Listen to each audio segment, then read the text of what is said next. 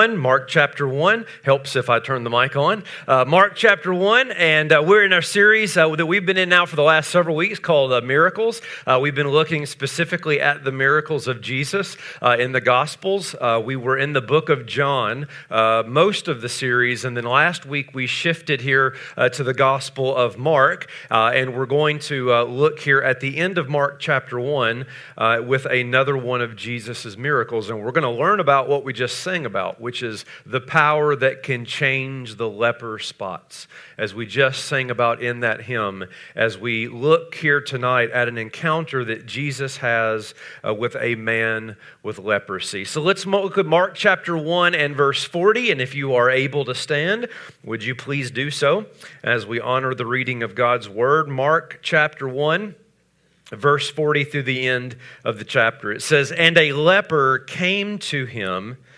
imploring him and kneeling, said to him, If you will, you can make me clean. Moved with pity, he stretched out his hand and touched him and said to him, I will be clean. And immediately the leprosy left him and he was made clean. And Jesus sternly charged him and sent him away at once and said to him, See that you say nothing to anyone, but go, show yourself to the priest, and offer for your cleansing what Moses commanded for a proof to them. But he went out and began to talk freely about it and to spread the news so that Jesus could no longer openly enter a town, but was out in desolate places, and people were coming to him from every quarter. This is God's word. Pray with me. Uh, ask God to teach through me tonight, if you would please, uh, that He would have us hear only the words that He would want us to hear. Lord, that's our prayer tonight as we gather in this service now for the proclamation of your word. We have uh, worshiped in song. And we're so thankful for that to be able to sing truth and declare truth in song.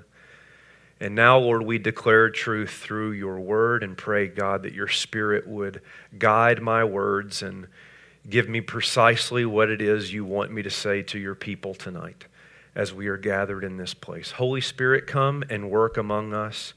Do what only the Spirit of God can do.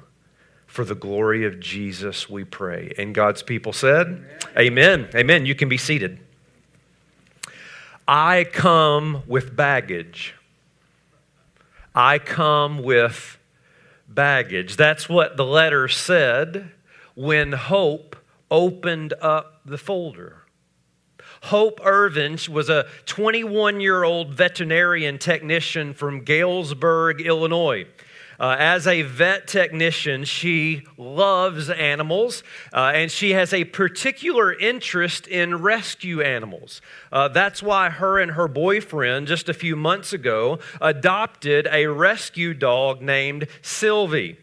Uh, but when Hope got home with Sylvie, with this dog, and opened up the paperwork that came with the dog, she noticed a letter that was attached inside. The letter read like this Now that I'm home, settled and fed, and nicely tucked in my new warm bed, I'd like to open my baggage. Lest I forget, there's so much I carry, so much I regret. There it is, right there on top, the loneliness heartache, and loss. I loved them, the others, the ones who left me, because I wasn't good enough and they didn't want me. Will you add to my baggage? Will you help me unpack? Or will you just look at me and send me right back? I hope that you won't because I'm tired, you see. But I do come with baggage. Are you sure you want me? that letter that was attached inside Sylvie's paperwork was actually a poem written by Evelyn uh, Colbath entitled Baggage. Uh, it was written from the perspective of an adopted pet uh, that has dealt with loneliness, abandonment, and loss. Uh, Hope on her Facebook page said that as soon as she read that letter, she started to weep. That's because she knew Sylvie's story. She knew that the dog had been abandoned by all of her other owners several times. Hope said, quote, "The part that read, "Will you still want me?" really hit me because Sylvie has been moved around so much. All she's ever really known is a crate. Faith family stories like that, even when they're about animals, grip us because every one of us knows that one of the saddest experiences in life is that of loneliness or abandonment or loss. And, and my guess is that there are some of you here tonight and some of you watching online, you know what that feeling is like. For some of you, maybe you were abandoned as a child. Some of you, you know what that lonely walk all alone is like. The feeling in the morning of waking up alone. The birthday celebration all by yourself. The empty pews. The silence of a nursing home. The phone that never rings anymore. A spouse that never was. Or a future that never will be. Most of us at some point in our life has experienced loneliness, abandonment, or loss. And you say, Pastor, that's a really, really sad way to start a sermon. But, faith family, that's every single day in the life of this man in Mark chapter 1. Every single day he woke up was full of abandonment, loss, and loneliness. All this man ever knew was a crate. Look at verse 40. It says, And a leper came to Jesus, imploring him, kneeling, and said to him, If you will, you can make me clean. Faith family, when we read that verse, we need to understand that verse is shocking. That verse is scandalous. That verse is socially awkward. It's almost unheard of. And in order for us to really understand that, we need to go inside the life of a leper. And I realize that for some of you, this is not the first time that you've studied this kind of thing, but let's think through this again. What was the life of a leper like? In the ancient Near East, uh, to have leprosy was basically a death sentence. For instance, you were physically hopeless. Uh, leprosy usually would start with a rash. The hair at that part of the skin would then fall out. The skin around it would become numb. It would start to spread across your body, working its way to the outer parts like the fingers or toes or nose, and your body would start to deform. And because there was no cure for leprosy, you would be stuck in this kind of condition physically for the rest of your life. Socially, you were isolated. As many of you will well know, the Old Testament had very strict laws against diseases, specifically leprosy. And if you're wondering where that is in the Bible, it's the part of the Bible you don't like to read, like Leviticus right? Leviticus chapter 13 and 14, where you skip, it talks about these things. So, for instance, if you thought you might have a disease or thought you might have leprosy, you would go to the priest for an examination. And look at what Leviticus chapter 13, verse 45 says The leprous person who has the disease shall wear torn clothes and let the hair of his head hang loose. He shall cover his upper lip and cry out, Unclean, unclean. He shall remain unclean as long as he has the disease. Why? He is unclean. He shall live alone. His dwelling shall be where, faith family? Outside the camp. In fact, of the 61 defilements in the Jewish law, leprosy is the second worst. Anybody want to guess what the first one is? A corpse.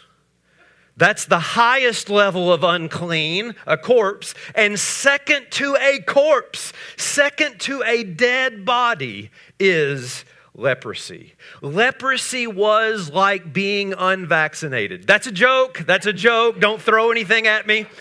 But I thought, and listen, those of you that know me, like I'm not, I don't get political in my sermons, and I'm certainly not doing this. I'm really, my genuine heart is to use things that are going on today to give you insights to the scriptures. So just know that that's all I'm trying to do here. But I thought about when you look at what's happening in our culture with people who have chosen not to be vaccinated for whatever reason, there may be cities that they can't go to, restaurants they can't eat in. I've actually talked with people, some from our faith family, some outside, who lost their jobs or would lose their jobs because they had not taken the vaccine. In other words, if you if you've experienced that or felt that, times that by a thousand, and that's what this man lived every day. Shunned, judged, rejected. No one would have anything to do with him. Lepers were the rejects of the rejects. That's what life was like for them every day. And there's actually a clue in our passage as to just how socially rejected this man was. Look back at verse 32. That evening, so this is prior to our passage, that evening at sundown, they brought to him all who were sick or oppressed by demons, and the whole city was gathered together at the door. Everybody, look right here. All the sick, all the diseased, except this man. No one cared to bring him along.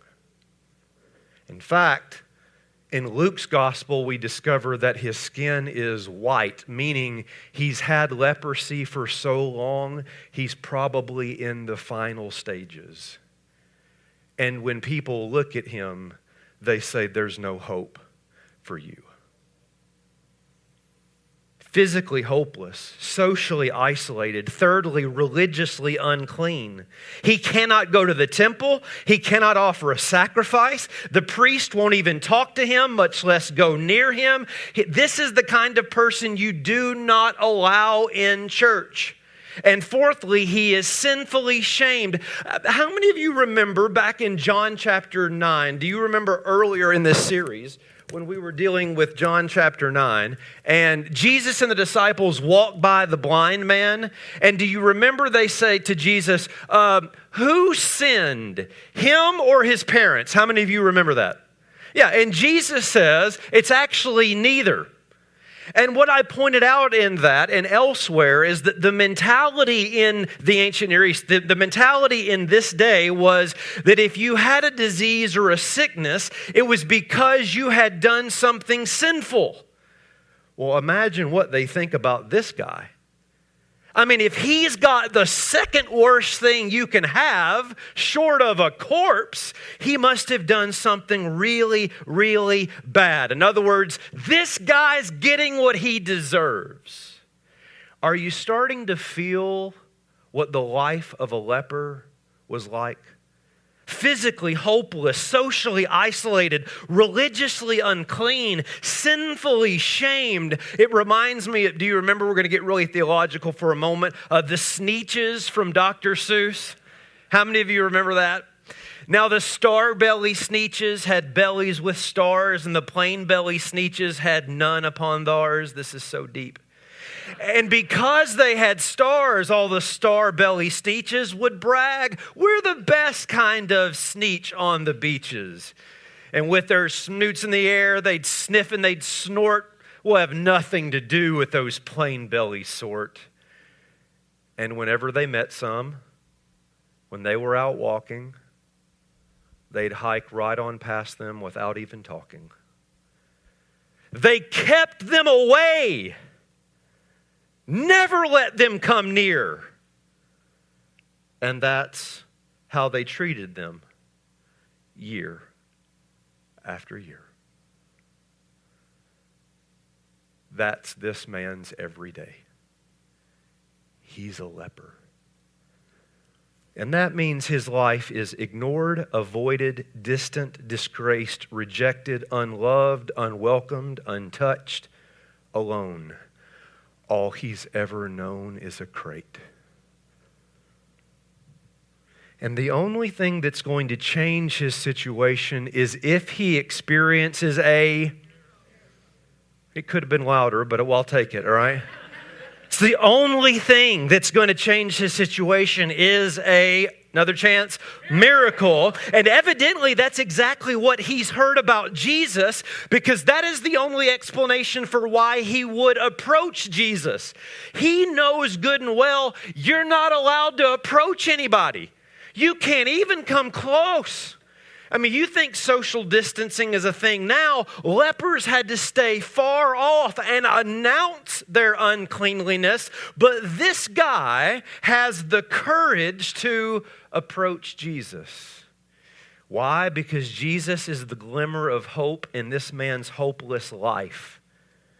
And this man knows that Jesus can heal him. The question is, will he? This is not an issue of can he. This is an issue of will he. That is, nobody else has cared in my life. Nobody else has given a rip about me. Nobody else has ever taken the time. Nobody else has ever done anything for me. Will Jesus be like everybody else? Is my condition that which even God is unwilling to go? And when he asked Jesus for, for healing, I wonder if those couple of seconds in between Jesus' response felt like an eternity. And then Jesus says this, verse 41.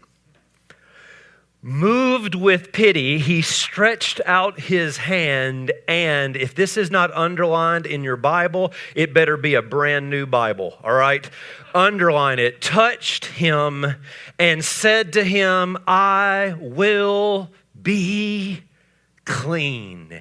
And, say it, Immediately, the leprosy left him and he was made clean. Notice that Jesus does not do what everybody else in his life to this point has done. He doesn't say, hey, social distance. Hey, stay away. Hey, sicko. Hey, don't you know what the law says? Jesus doesn't say that. The text says he's moved with pity. In the original language, that means two things. It's a weird mixture of anger and compassion. Anger because Jesus is upset with the curse of sin upon the world, just like he was with Lazarus. But at the same time, he has compassion on this man's condition. But what is miraculous in this text is not, are you listening to me? Because this is important. It's not just that Jesus heals, it's how Jesus heals. It's not just miraculous that he heals. Oh, that is most certainly miraculous. It is miraculous how he heals. Look at verse 41 again. Moved with pity, he stretched out his hand and say it. He, oh, touched him and you say, why are you making such a big deal out of that? Because we know from previous miracles in this series, Jesus doesn't have to touch him. Jesus healed the official's son from 15 miles away. Jesus raised Lazarus with just a word Lazarus, come out. Jesus has just earlier in Mark chapter 1 cast out a demon by just saying so. In other words, all Jesus has to do is say, You're healed. But Jesus, I think this is beautiful, purposefully and intentionally touches the untouchable. Ah!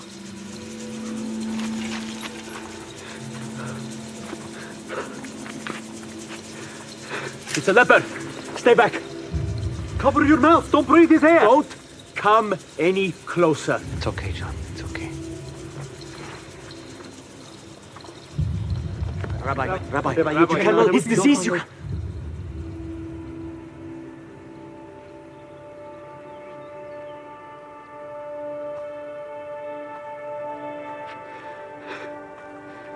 Please.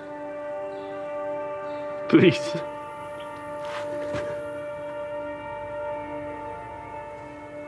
Please don't turn away from me. I won't. Lord, if you are willing, you can make me clean. Only if you want to, I submit to you. My sister, she was a servant at the wedding. She told me what you can do.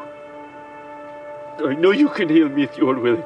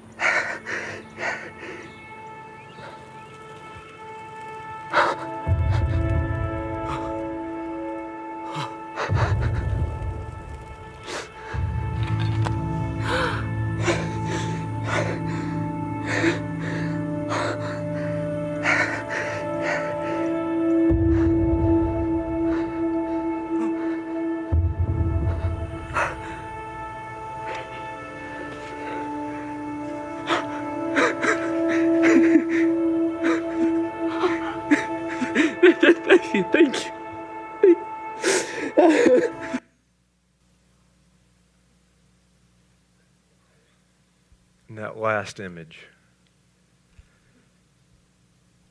when Jesus is hugging a man who hasn't been touched in years.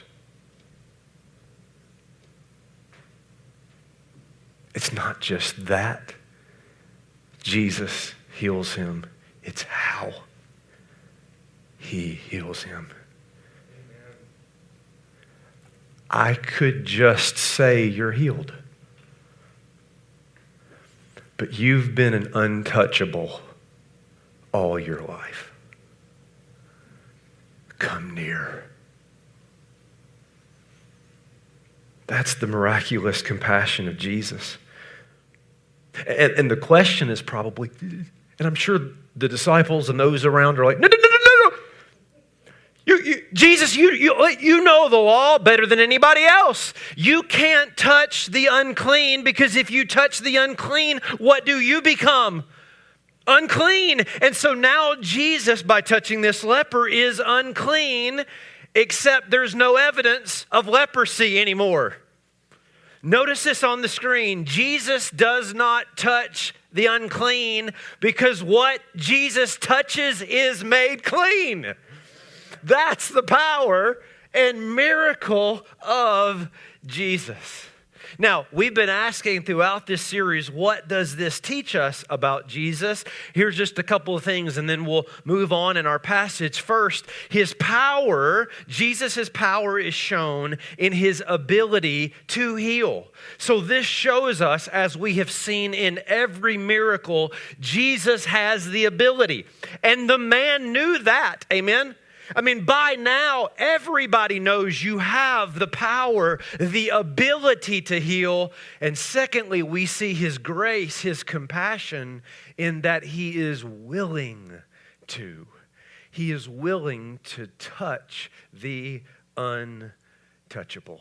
So we see here the life of a leper in verse 40. We see the compassion of Christ in the miracle, verse 41 through 42. Now, what I want us to do to stop for a moment, okay? So we've kind of been in the weeds. Can we step back for a minute and see the whole picture? Are you with me? What is Mark doing?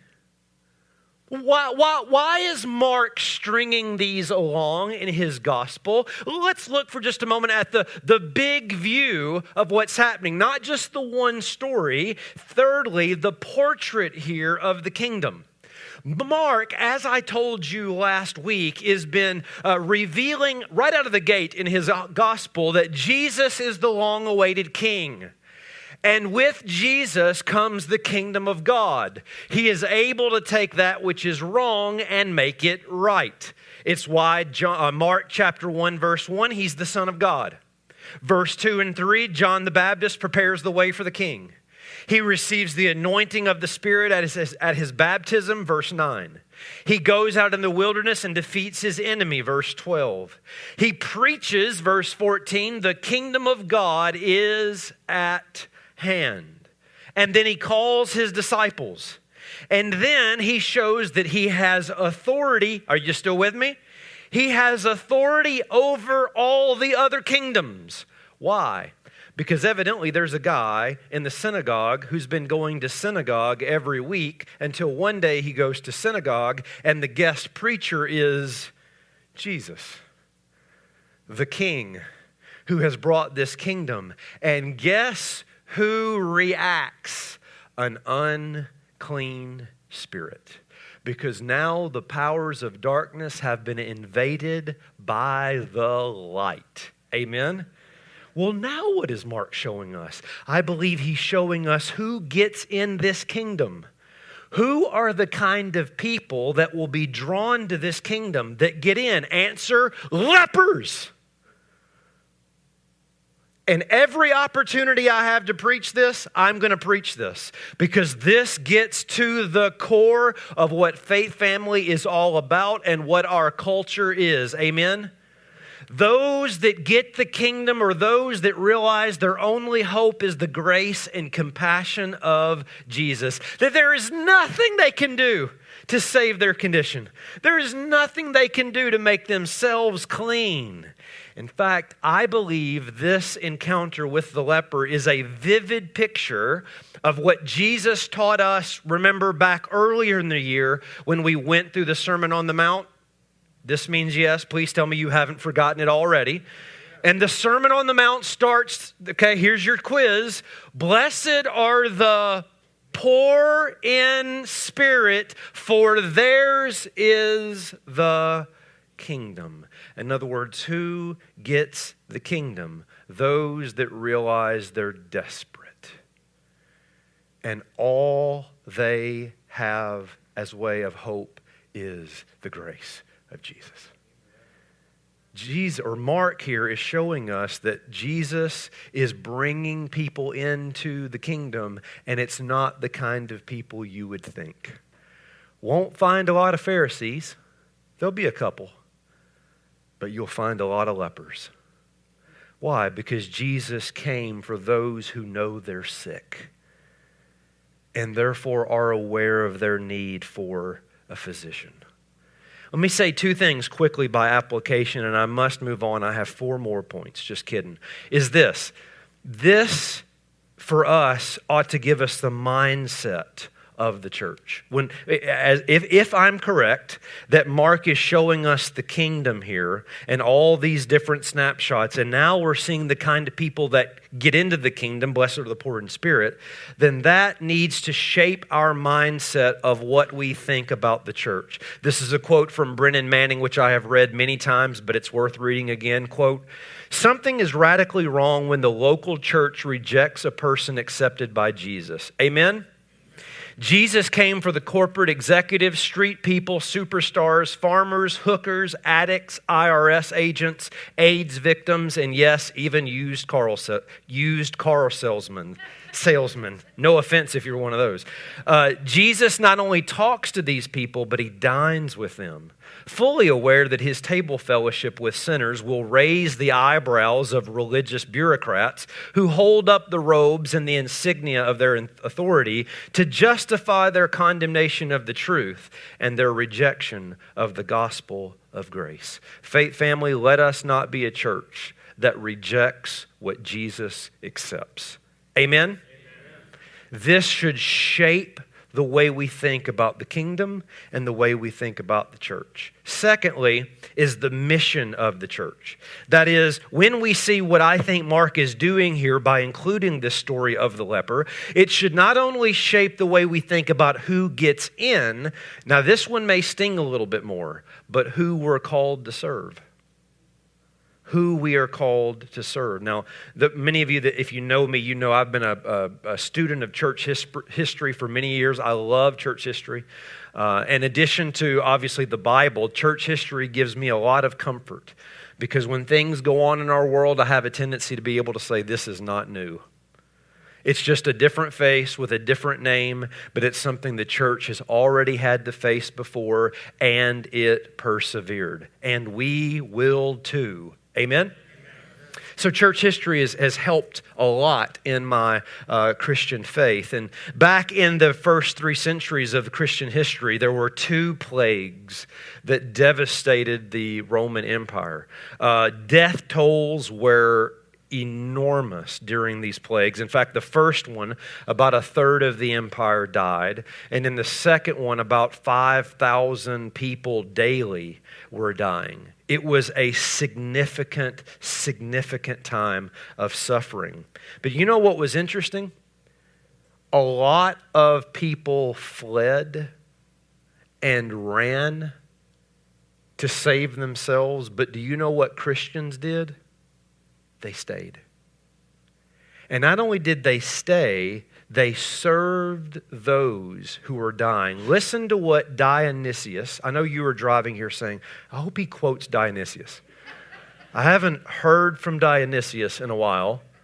Now would be a good time. Well, here's what Dionysius of Alexandria said. Uh, he was a Christian leader during this time, and listen to what he says. Quote, most of our brother Christians showed unbounded love and loyalty, never sparing themselves and thinking only of another. Heedless of danger, they took charge of the sick, attending to their every need and ministering to them in Christ. And with them departed this life serenely happy for they were infected by others with the disease, drawing on themselves the sickness of their neighbors, and cheerfully accepting their pains. Many, in nursing and curing others, transferred death to themselves and died in their stead. The best of our brothers lost their lives in this manner. Listen, the pagans behaved in the very opposite way. At the first onset of the disease, they pushed the sufferers away and, listen, fled from their dearest, throwing them into the roads before they were dead, and treated the unburied corpses as dirt. Do you, do you see what, what he's saying? Is when the sickness happened, when the disease, when these plagues happened in the first few centuries in the Roman Empire, most people fled, Christians went in. Even if it cost them their own life. Where do you think those early Christians learned that? Where do you think they learned how to touch untouchables? They saw it in the very life of their Lord Jesus. Think, church, about our mission. Who is right here, right here, and I gotta, I gotta hurry up, gotta hurry up. Who is your untouchable? And it may have nothing to do with a physical disease. Who is your untouchable? Who is that person? Who is that political view? Who is that neighbor? Who is that coworker? That every time you think of it, every time you think of them, you just want to run the other way. You just want to cringe. The last thing you'd ever want to do is go near them. Well, my dear friend, that is your mission. Because Jesus has not called us to flee like everybody else, He's called us to enter in, no matter what it costs. Amen? amen. Really, amen? amen? Amen. This is the kingdom of God. Fourth, back to our text. You can't help here but see an uncontainable joy. Look at how this man responds after he is healed. Verse 44. So, or verse 43 Jesus sternly charged him and sent him away at once. And he said to him, See that you say nothing to anyone, but go and show yourself to the priests and offer for your cleansing what Moses commanded for a proof to them. Now, what happens, verse 45? He went out and began to talk freely about it and to spread the news so that Jesus could no longer openly enter a town, but was out in desolate places. Okay, I gotta, I gotta hit this quick when I read this and I study this, I like, I feel bad for the guy. Don't you? Be honest, do you not understand both sides of this dilemma? One side is Jesus says, don't go tell anybody. And there's good reason why Jesus doesn't want him to go tell anybody because Jesus didn't come to start a medical clinic. Uh, Jesus is not a meals on wheels. Yes, he has compassion on the sick, but he has not come to uh, gather crowds that want a miracle. Jesus has come for those that are interested in knowing God. And so we've seen this throughout the miracle ministry of Jesus. He has no problem doing miracles, but he's not interested in a show. Amen? And so he doesn't want this guy to go and say anything, and I'm not going to make any excuses for the guy. He shouldn't have said anything. Why? Because Jesus told him not to. On the other hand, right? I'm not making excuses for him, and I've already stated the obvious. This man kind of can't help but tell everybody what Jesus did for him right? Do you give the guy a little grace or mercy? By the way, Jesus gives him mercy because later on in Mark, he'll have Jesus over to his house, okay? So Jesus, even though he didn't want him to do this, they're cool, all right? They make up, all right? But this guy has been transformed, and how in the world are you not going to tell anybody about what Jesus has done in your life? Amen? I mean, yeah, Jesus, I understand. I shouldn't have told anybody, but I'm changed. My life has been forever transformed because of you. I can't be silent about that. I'm not saying we make excuses for him, but I am saying I understand why he's so overwhelmed with joy. Amen?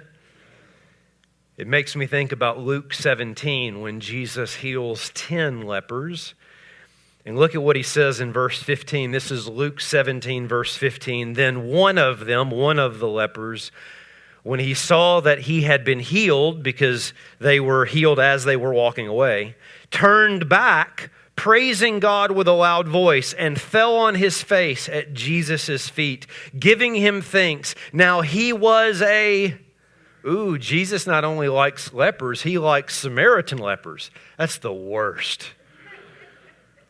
And Jesus answered, Weren't there 10? Where are the nine? Faith family, may we not be like those other nine. May we be like the one and the one in Mark chapter 1, cleansed and grateful cleansed and overflowing with joy. You probably aren't going to find this guy complaining about the weather because he's been changed. And that transformation in his life overshadows everything else. Are you in the nine where you've been saved, but you don't have a grateful heart? Or are you the one tonight that says, Jesus has saved me and I am praising God? It happened 30 years ago, and I'm still praising God because I'm not over the grace so glorious in my life. Are you with me, faith family? The life of the leper, the compassion of Jesus. I think this shows us a portrait of the kingdom. It shows us the uncontainable joy that this man has. And then the final thing I want you to see tonight as we leave is that this passage is exploding with the gospel. Shocker, right? Eh, I wonder if by now, for those of you that have been a part of Faith Family and you know that we're all about bringing things into the gospel faithfully and in the text, we're not just trying to pull it out of thin air. If you were reading this passage, where would you see the gospel?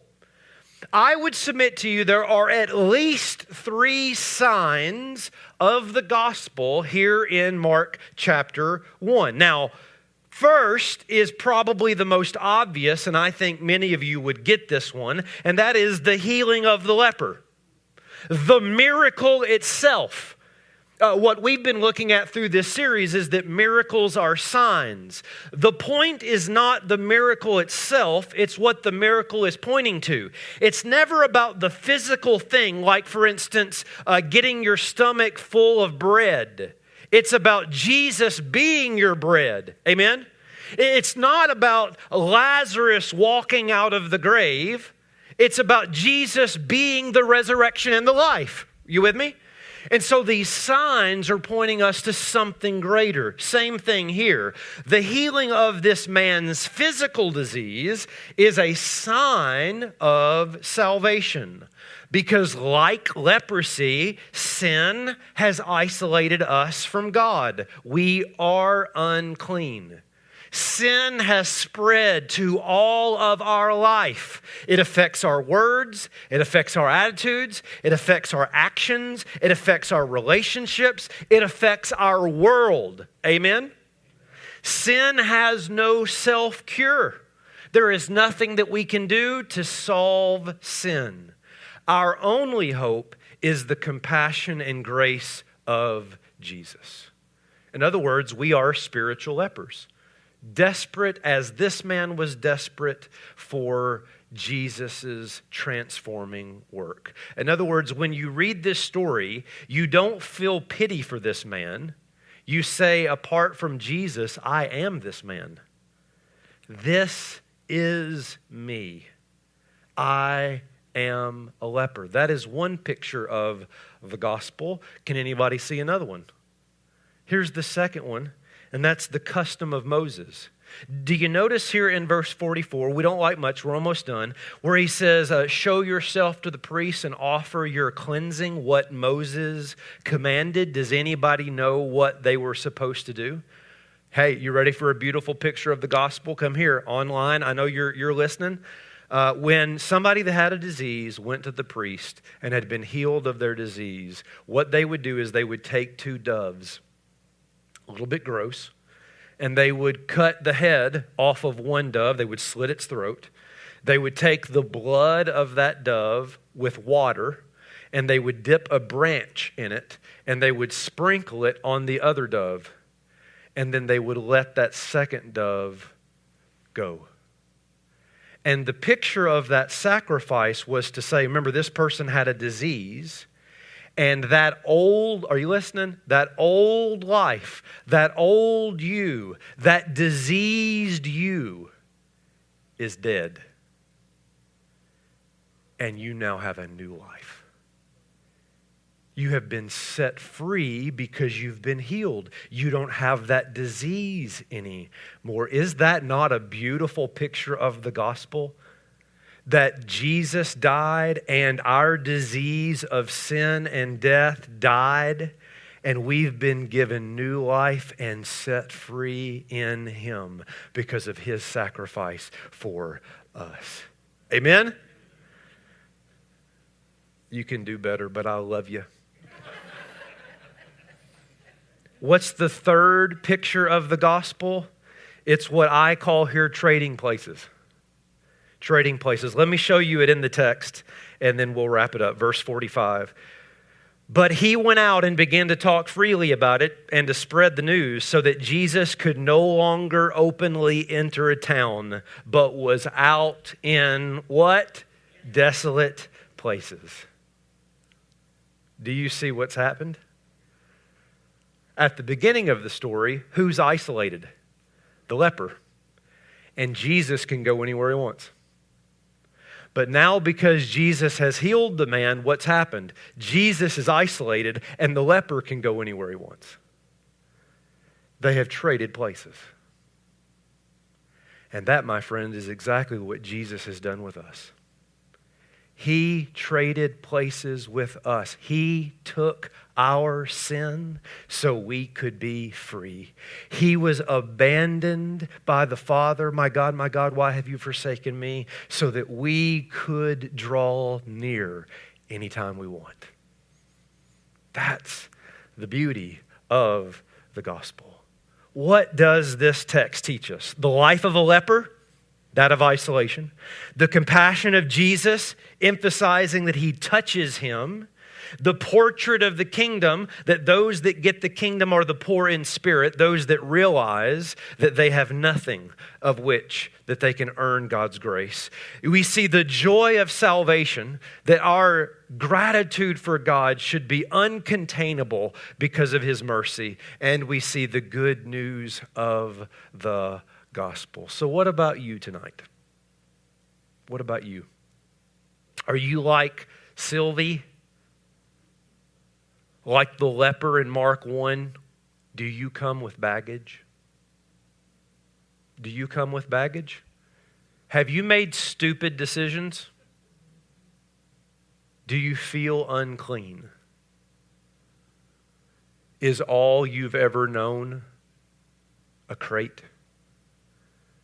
And maybe you're wondering, like the leper in Mark 1, I know Jesus can receive me, I'm just not sure he will. Well, faith family, Jesus' willingness to receive you into the kingdom is not found in Mark chapter 1, it's found in Mark chapter 15. Because in Mark chapter 15, Jesus does not touch the unclean, Jesus becomes the unclean. Not by healing a leper, but by becoming a corpse. And why did Jesus become the lowest form of unclean? So that you and I would forever be clean so that if all you've ever known is a crate, you can rest assured you have been adopted by the cross. For the good news of the gospel for lepers like us is you don't have to social distance.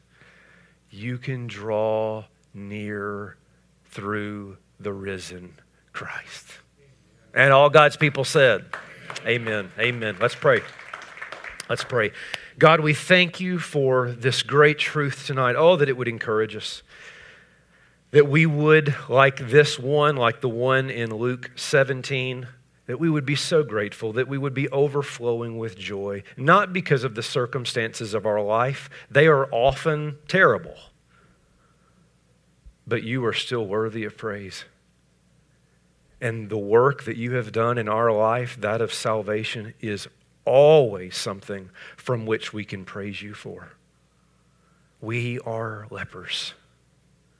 We don't have pity on this man, we are just like him. But you did a work in our life by your grace, and you have brought us into your kingdom.